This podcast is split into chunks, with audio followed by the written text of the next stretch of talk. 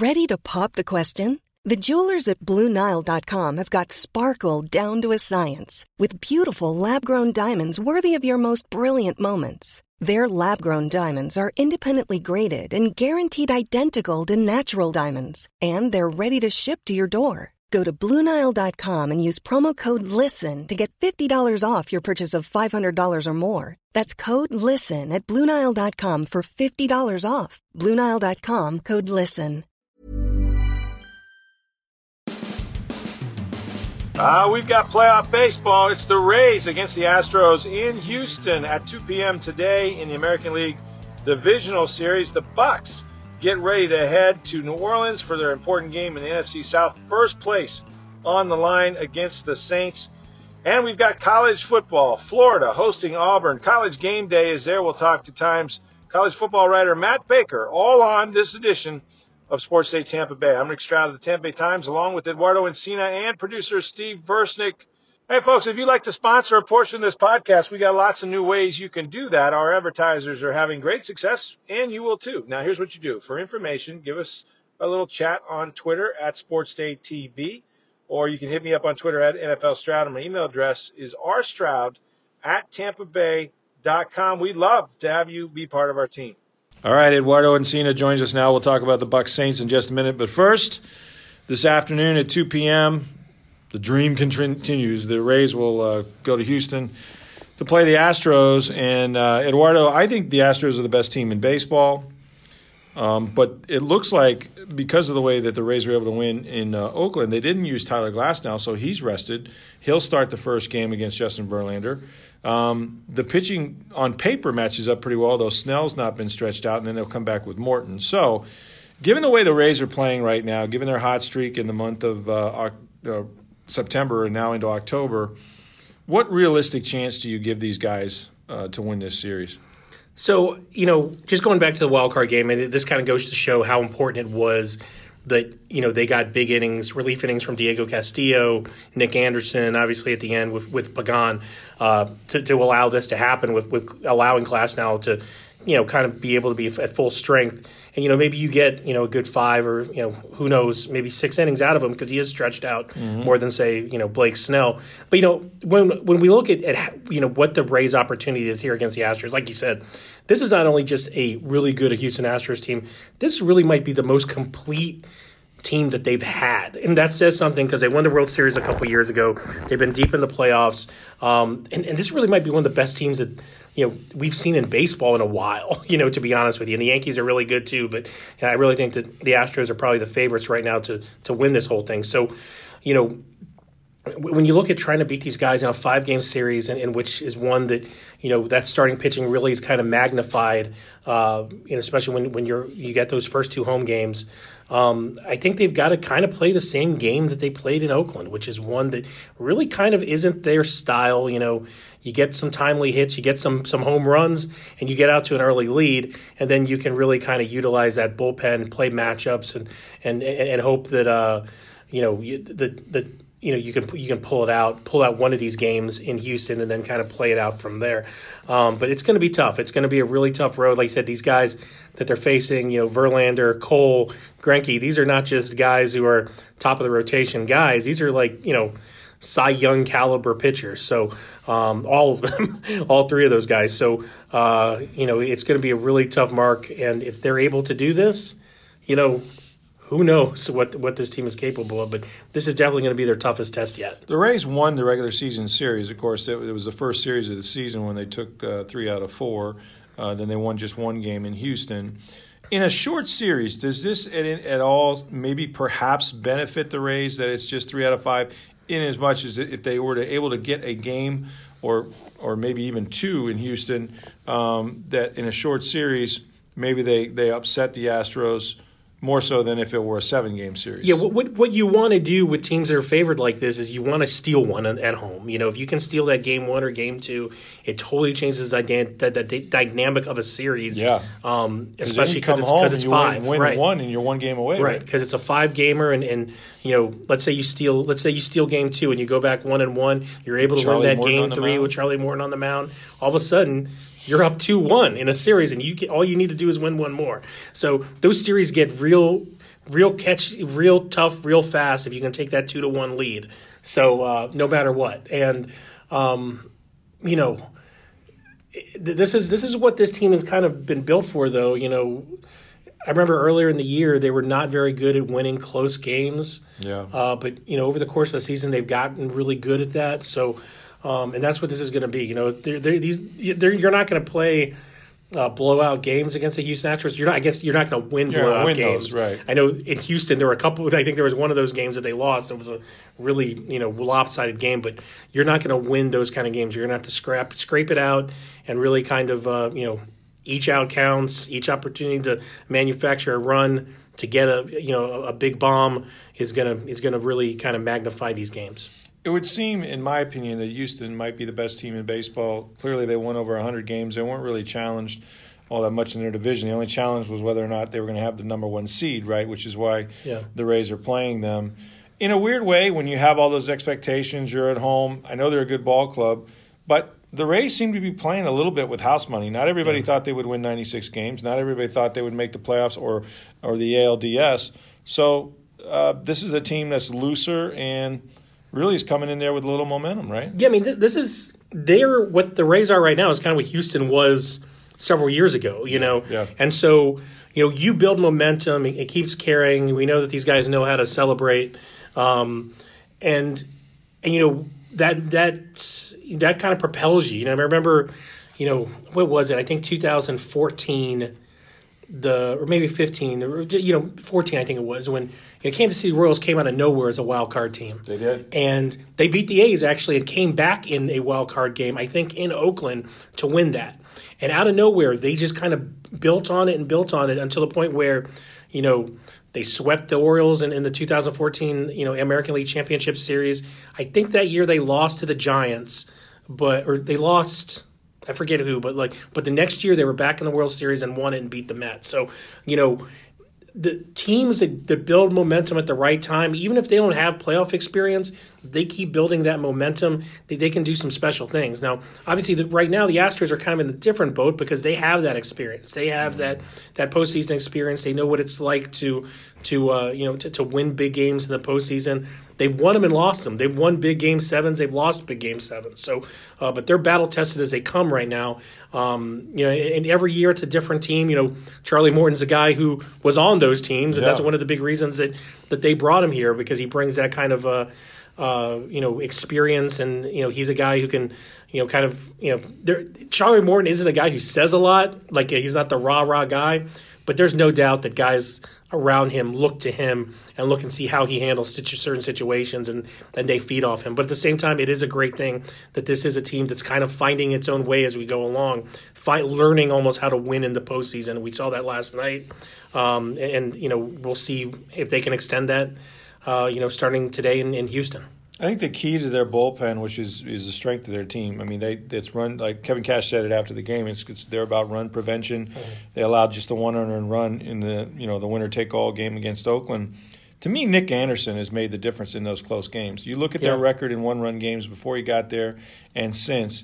I mean, he is a wipeout guy, uh, and he also is the bridge to Emilio Pagan, or can even pitch you know the ninth inning if he has to. Yeah, his his stuff is nasty, man. Like, you know, he's got that 97, 98 fastball that kind of rises up in the zone, and then you, you, you combine that with the curveball that's really a twelve to six. You Off really can't yeah. can't really read it, and man, that that that's a tough tough thing for a hitter to kind of you know fight off against. So. Um, you know, the, I know that the, it's, the further the, these guys go in the national narrative, and and you know we're going to see that. You know, everyone trying to explain the Tampa Bay Rays, Figure out who they are. even though we kind of know who they are. But Yeah. you know, I heard last night the narrative of like these guys were kind of these, you know, ragtag bunch of, of rejects, and I don't necessarily feel that that's the case. But a guy like Nick Anderson was a guy who played, you know, he his path is one that's a really interesting one. You know, you know, independent ball, you know, really. You know, high draft pick. Got you know, into trouble. yeah, and, and, and, and he has, has really kind of come into his own right now. And, and you know, you look at this team, and it's it's there's a lot of guys like that. I, I like to see it as a guy, a bunch of guys who've really kind of come into their own together at the right time. Whether it's Nick Anderson, whether it's you know Tyler Glasnow, whether it's Willy Adames, whether it's Yandy Diaz. You know, a mm-hmm. bunch of guys who really have kind of all in their own. Austin Meadows might be the perfect example. Yeah, they've all really kind of come into their own at the right time, and uh, you know they're they're creating what, what could be a really special window of winning for this team, which is as we all know, the guys who actually follow this team every day, that that's really the way they've got to be built and the way they've got to win and sustain winning. They're a confident team, and and I think um, you're right. They've they've found different guys every night to uh, to win, guys like Travis d'Arnaud. So um, we'll see how they do. But game one is on, uh, of course, today at 2 p.m. and uh, and then the games one and two in Houston, and then they come home to play on uh, Sunday, uh, I believe, uh, in, in Tropicana Field. So those those times will be announced. Let's turn to the Bucks because this is the time of year where you have everything going at once, right? The the mm-hmm. Rays are in the postseason. The Lightning have started their season, and then the Bucks go to New Orleans. And I was trying to think like when was the last game. I, know last year, you know, they obviously they were two and one, um, and you know they were playing the New England Patriots. I want to say, um, you know, and they wound up they wound up losing that game, but this feels different um, to me. You know, Ryan Fitzpatrick was hot a year ago. It's been a long time since the Bucks have been in October challenging for first place in the NFC South. Now, a lot of things had to happen. We talked about the injuries. It hasn't affected New Orleans in terms of the win loss. They're 2 0 without Drew Brees. Um, but this is a great opportunity for what looks to be a really hot team on offense right now. We'll get into the defense, which is doing great things against the run.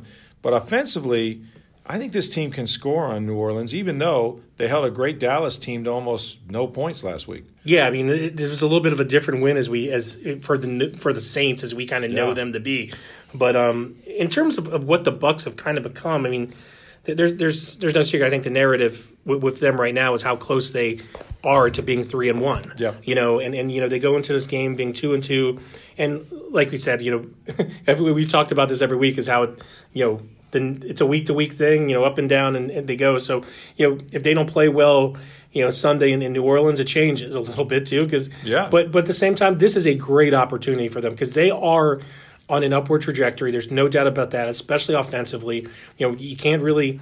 Uh, think of a better way to go into New Orleans and coming off of that big road win in LA and the way they did it, which was really kind of a wild, wild west shootout that they won, you know, and w- whether it was offensively, you know, trading back and forth, or it was the defense that basically, you know, at the end, you know, came up with a big turnover, one of five takeaways, you know, four takeaways to give the offense the opportunity to to to win a track meet, basically. And um, you know, so you know they can win that kind of game.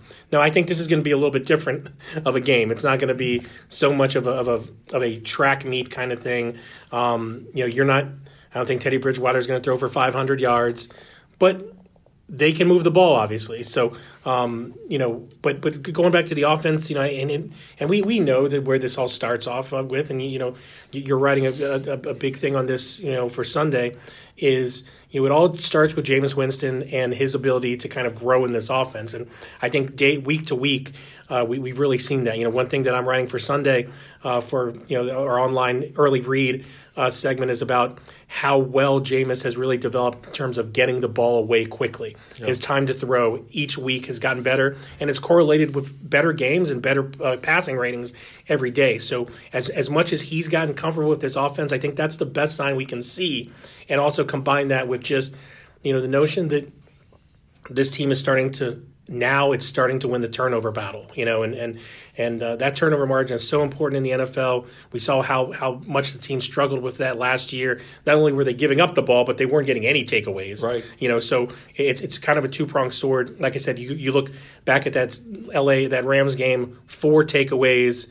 They gave the ball away once on the interception, but when you're getting the ball that when you're getting that many takeaways, you really don't think it really negates you know maybe the one interception that that, that, that you might throw. And like you know, you can go back to early in the year, you know, when when, when we were asking uh, Bruce Arians, you know, how how many interceptions are you okay with? you know, and I think he said one. You that's know, it. one a game. You know, when you get into that two, three, that's when you're getting a little bit dicey, and especially when you're getting the takeaways that this defense is getting. So I think it'll be a really interesting game. This is a huge opportunity for the Bucks, uh, especially when you consider uh, the other ad- added caveat to this, which is you know, this is their second division game. They won their first on the road. They have an opportunity to win their second on the road. And uh, when you win your first two division games on the road, that speaks volumes for you down the stretch. It's house money, right? Because then you just have to defend home turf. Now, obviously, this team's So you haven't done it struggled, yet, yeah. struggled defending home turf, but I, ideologically speaking, you know, it puts you in a good situation. Yeah, and, and I think that uh, you know, in talking to Clyde Christensen, you know, we've talked about the week one, the two interceptions, uh, especially the screen pass, and what Clyde told me is, you know, we're just not accepting stupid. Like you can't do stupid anymore. And he said that to me, and I was kind of surprised by it. But um, you know, Jameis made one bad decision in that Rams game, where in that situation, when you're up that many points, you can't try to fit it in there and cover two and get the ball picked off and return for a touchdown. Now you're in a dogfight when really you had control of that game. So he's still prone to like a, a, a slip here and there.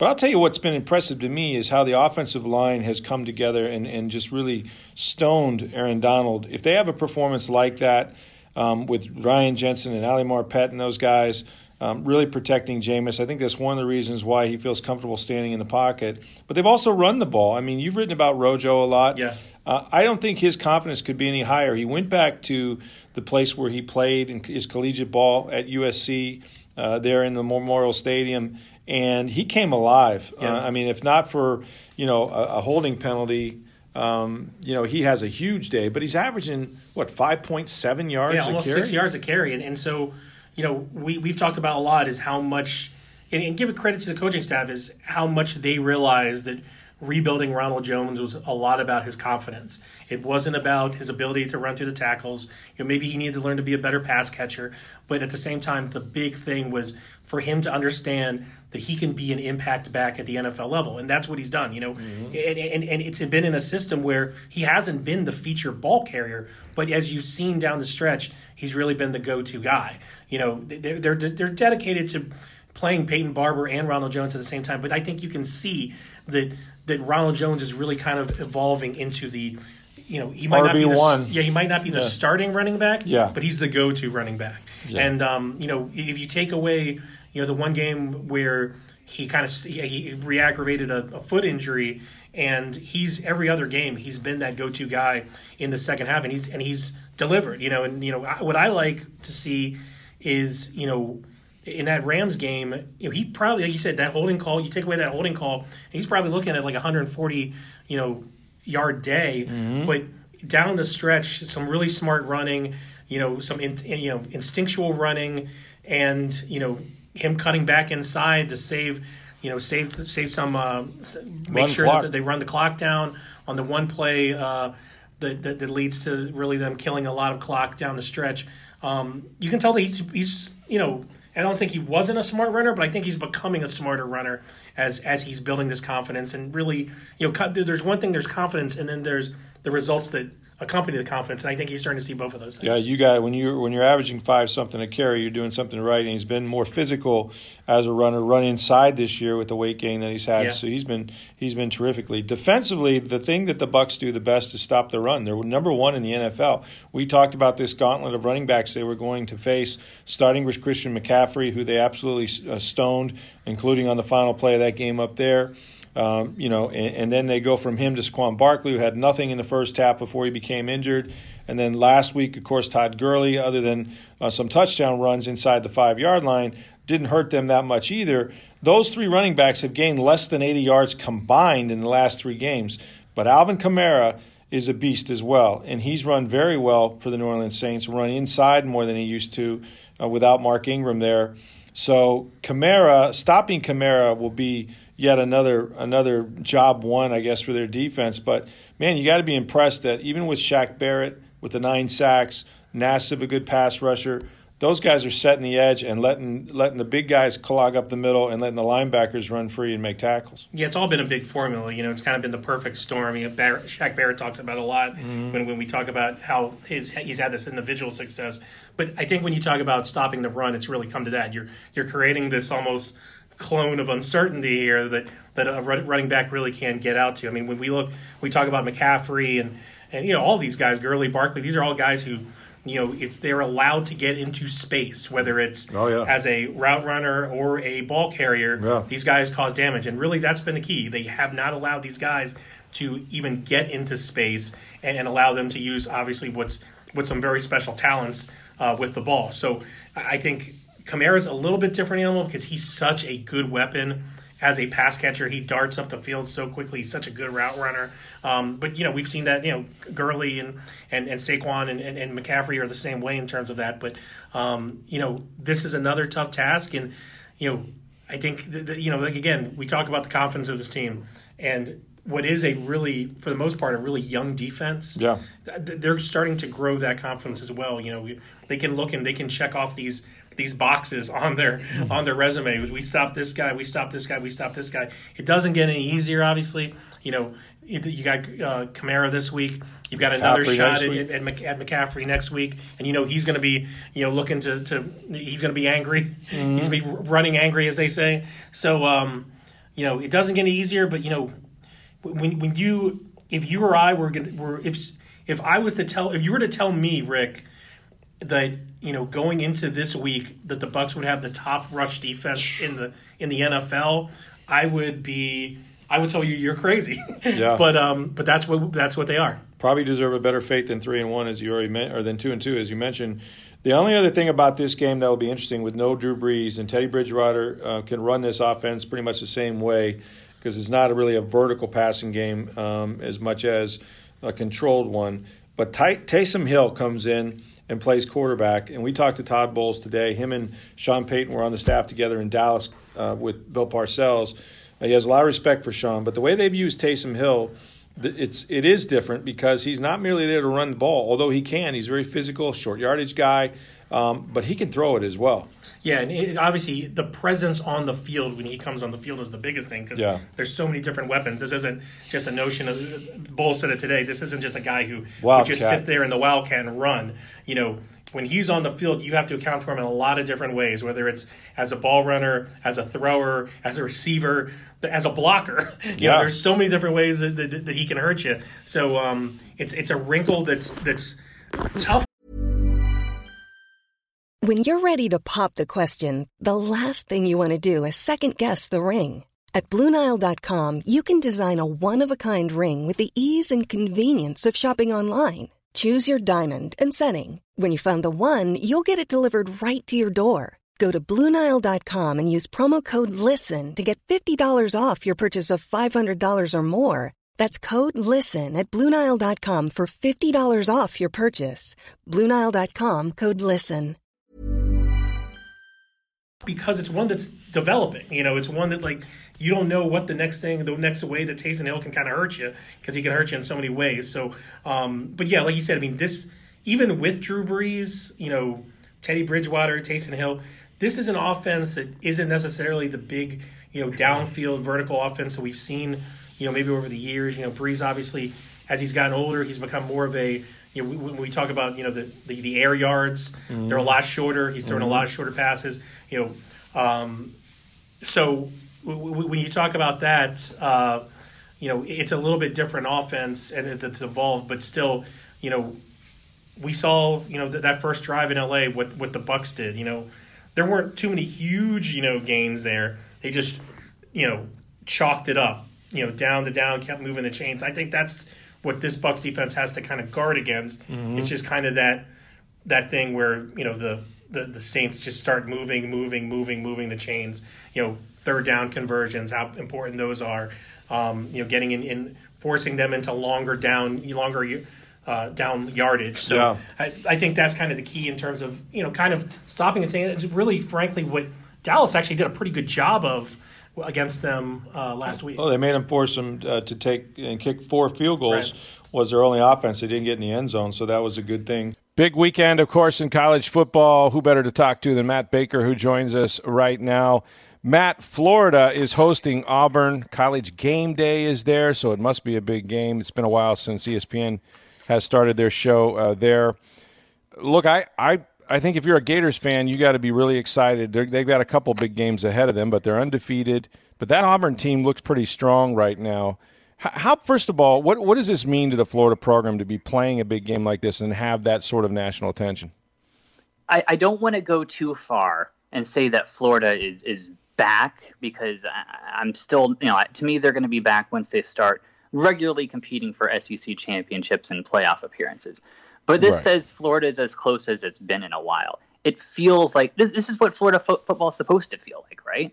I mean, mm-hmm. they're they're undefeated against a major SEC power that's was a rivalry, kind of maybe still sort of is a rivalry. It's a big game at the Swamp. I mean, it's the first top ten matchup at, at Ben Hill Griffin Stadium since 2012. Game day is there for the first time in seven years. This is what Florida football is supposed to feel like. So I think Gator fans should be optimistic that they're heading in the right direction. They've got a chance Saturday to get what would be a, a monumental win just because this Auburn team, there's a good, you can make a valid case that they've been the best team in the country so far uh, through the first month.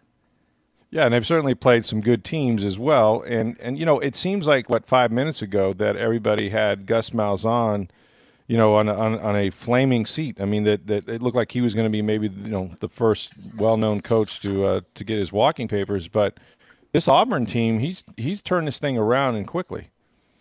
Absolutely. It's crazy how things go in major college football, especially at Auburn, which is the craziest of the crazies.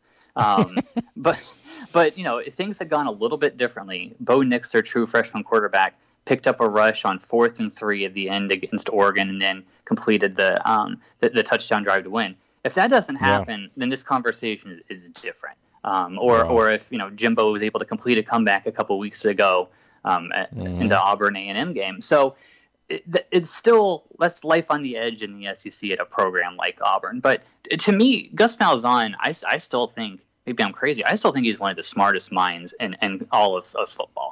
I mean, you just look at what he's done over his career. Back when he was a really innovative high school coach in Arkansas, um, goes to the University of Arkansas, kind of brings back the Wildcat single wing thing because that's what the offense was best suited for with Felix Jones and Darren McFadden goes to the University of Tulsa as the offensive coordinator. Completely different system, completely different personnel. Has a 5,000 yard passer in Paul Smith. Eventually lands at Auburn, does a different thing with Cam Newton, wins a national title. Later comes back to Auburn, does a slightly different tweak on that, gets within 18 seconds of a national championship against Florida State. So it, it, you know, it's been up and down, but I think that's because of how competitive the SEC West is. But to me, he's a really, really sharp guy, and he's got this offense uh, and this team really clicking and playing at a high level. And just skipped right over Arkansas State. I can't believe you did that again. Yeah. Man. We yeah. call him Arkansas State's Gus Malzahn. that's that's it's a cradle of SEC coaches, man. Come on. that's but anyway, that's fair. Uh, that's fair, yeah, and I mean fair. he is he is absolutely such an, an, Arkansas guy through and through, which is why in some ways it yeah, would have made sense for him to go back to the Hawks a couple of years ago. Um, but alas, really he's at Auburn coaching the number seven team in the country that I think might be underrated there. Uh, not bad, uh, and I don't think anybody at the beginning of the season. We heard Georgia, obviously Alabama, uh, LSU now all of a sudden Auburn is a uh, you know is a big player in this whole thing. Uh, he has you know at, at, look this coaching fraternity is one that uh, you know that guys bump into each other all the way through. Uh, you're uh, writing about Dan Mullen and uh, they they go back they got history as well. Yeah, I mean it goes back to when Dan was the offensive coordinator at, at Florida. You know, went to visit Gus when he was coaching in Arkansas. Some of it was to check out uh, Mitch Mustain, their quarterback, but they ended up talking ball. And you know, Dan doesn't necessarily attribute anything specifically that he does now or did back then to something he learned with Gus, but was very, sure. very impressed with him. And, and you know, Gus Malzahn at his press conference the other day at Auburn spoke very highly of Dan Mullen and and kind of what he's done. Um, I think one other interesting wrinkle to this this coaching matchup, um, you know, Auburn's when, when Auburn is clicking or when Gus Malzahn is clicking, it's because they've got a really good run game. Right now, they're second in the SEC, 251 rushing yards a game. The uh, the running backs coach, who's I think deserves some credit for that, a, guy I think you're familiar with, uh, Carnell Williams is what it's listed as, uh, Cadillac Williams. Don't dead my Cadillac, man. Yeah, I remember Cadillac Williams. He was uh, he was he was a really fine player here. Unfortunately, he had two knee injuries, but great guy. And the last time Auburn had this sort of you know I mean, they've always, I think they've always produced good running backs. But if you remember, him and Ronnie Brown were yep. quite the tandem back in the day. Absolutely, they've they've had other you know good running backs since then, of course. But you know, mm-hmm. I think mm-hmm. Cadillac deserves some credit because this is his first really big time job. He's had college shops before. He was a I think the running backs coach down at, at IMG for a year or two. Um, but yeah. again, he's got he's certainly part of having this Auburn offense clicking with Gus Malzahn back calling plays. All right, so tell me, what are the keys to the game? I mean, obviously, this is the biggest test for their young quarterback who's not had many starts in his career. Uh, the defense is going to be tested. What, what's which side of the ball are you looking for to uh, to have to win this game? I think for Florida, the key. I mean, I think they're going to have to kind of muck up the game, get it a real defensive slugfest, is what I think they're mm. going to have to do. Um, and I think the game plan. What, what, I'm curious to see is Florida's offense against Auburn's defense. Um, Auburn's defensive line is probably the best in the country. Derrick Brown's a, wow. a potential first round pick at, at, tackle, probably the best interior defensive lineman in the country. Um, Big Kat Bryant, Marlon Davidson are the, the two ends who are doing well. Got to love anybody named Big Kat, of course, um, with a K. Big Kat with a K. Um, so I, I, think if Florida's going to have a chance to win this game, I went back. We got something on TampaBay.com. I went back to the Mississippi State game, the Mullen Bowl last year in Starkville, and, and looked at what Florida did uh, uh against those guys because it was a similar situation. Florida wasn't going to be able to block Mississippi State's really, really good defensive front. So they kind of decided, you know what, we're, we're going to kind of stop trying. Um, they threw 33 passes that day, Felipe Franks did. 15 of them were screens, just immediate bubble screens, mm. screens to the running back, that sort of thing. And another six were really quick hit slants or, or, you know little comebackers or something like that. So they didn't even try to throw it downfield. They were just get the ball out in space, and, and because if we, if their quarterback's having to hold on to it for more than two seconds, we're screwed. So I think this is going to be a similar situation. Just try and get Kyle Trask to do some really quick passes. He's very accurate. Try and get the ball in the hands of the Van Jeffersons and, and, and Trevon Grimes and those guys and let them try and make something work. I think that's Florida's best chance for success. Makes sense. You want to get those linemen that like to rush going side to side, not up the field. So that's one way to slow them down for sure. Yep. Um, that should be a great game. It'll be a great atmosphere. College game day is there. Matt Baker will be there. It's going to be going to be cool to uh, cool to watch. Closer to home, however, a little bit of trouble over there at South Florida and Charlie Strong, and that's putting it mildly. Look, I, I, when the season began and I was at the Wisconsin game, it turns out that Wisconsin is a very good team. Um, they they very likely have a chance to be in the you know the Big Ten championship, if not find their way even further than that. And so maybe no embarrassment to lose to them. It, it wasn't even a close game. It was it was really just out of hand. But they've had a bunch of those games since then, and to watch Southern Methodist come in here and you called it. You said this SMU team is a very good team. They had just beaten TCU. They put it on them, and now all of a sudden Charlie Strong goes into UConn, which I think has lost 17 straight to Division One 1A schools. And if he doesn't win, Matt, what kind of trouble could Charlie be in? Uh, the trouble where you're out of a job. That, that mm. that's the, the trouble. I mean, I think it's it's that bad. You know, our our, our colleague, uh, the great Joseph Knight, um, had a point the other day, and I think he's going to write about it this weekend in the Tampa Bay Times and on TampaBay.com. It's kind of like you know, in 2016, the game that did Charlie Strong in at Texas was Kansas, because Kansas, we know how bad they've been since really the Charlie Weis era, maybe before. Sure, Th- sure. They've been just an absolute mess. Texas should not be losing to Kansas. Period. End of story. Even if they're down to their eighth quarterback, that should not happen. USF, the gap between USF and UConn isn't that big, but UConn is just awful. It, it's you know, the, the program, you know, at USF is obviously not headed in a good direction. It's been, was it nine consecutive losses to Division One A teams? They're not in a good place. But UConn is in a worse place. They're a worse team. They've been in this rut for a long time. So if we're in a situation where we're talking next week about USF losing to UConn, I mean, I don't know how Charlie could recover from that. I don't. I don't. I, I just don't know how how you could do it. Um, I don't know what the argument would be to, that, that you could make that the program's in good shape and getting better if they were to lose to a bad Huskies team. Yeah, and off, uh, you know, athletic director Mike Kelly did not hire hire Charlie Strong, and he certainly wants to get things going. Charlie has promised lots of changes in the lineup, Matt. But if you're not playing the best players now, what it, what was spring practice and the fall and the first four games about? Yeah, I mean, you hope that you get better as the season goes on. You, you understand things. There, you know, there's teams all over the country. They understand things better once the actual lights come on, and, and maybe mm-hmm. this guy's not as good as we thought, and, and, that sort of thing. And I do think there's something to the new offense with, with what Kerwin Bell's running, and that taking a little bit of time to to adjust and, and for everybody to get on board with it. But that doesn't excuse what's going on. USF, if USF is a program that we think it is, which is a top tier group of five, or I, I should rephrase that, a program with top tier group of five potential. If that's where they are, they shouldn't be losing 41 to nothing at home to Southern, you know, to, to SMU in the third quarter. That shouldn't happen. They shouldn't only be was a 10 or 11 point favorite on the road at UConn. That shouldn't happen. So that tells me that there's just some major issues going on because this program, again, I, I don't know that I'm not expecting them to to uh, win the national championship or go to the playoff or you know win 11 games, but they're a, a long ways away from where they should be. Okay, Matt. Uh, the Golden Knights, of course, uh, have a very big game in the AAC. They play Cincinnati, which, you know, uh, until they got to Ohio State, looked like they were going to be a real, uh, real force. But these these are two really good teams in this in this conference. How do you see that one going?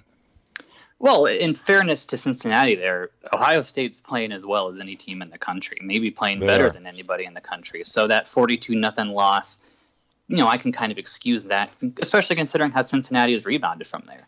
I think this is going to be a really, really big test for for for the Knights. I mean, Cincinnati again, they've recruited at maybe the best level or one of the top couple teams in the group of five w- with recruiting. Luke Fickell's done a very good job of kind of being able to, to sustain some success there. They've got a good amount of experience, and Nippert Stadium on a weeknight, weird things can happen there. I think that place is going to be absolutely rocking. I think Cincinnati absolutely has a puncher's chance to knock off UCF there because this UCF team is a little bit shaky, still not uh, not as good as the last couple have been. Mm, would be the second loss for UCF, and that would probably take away their national championship hopes. But who knows? Maybe they can rebound uh, if they do. But yeah, big game up there, uh, of course, against Cincinnati.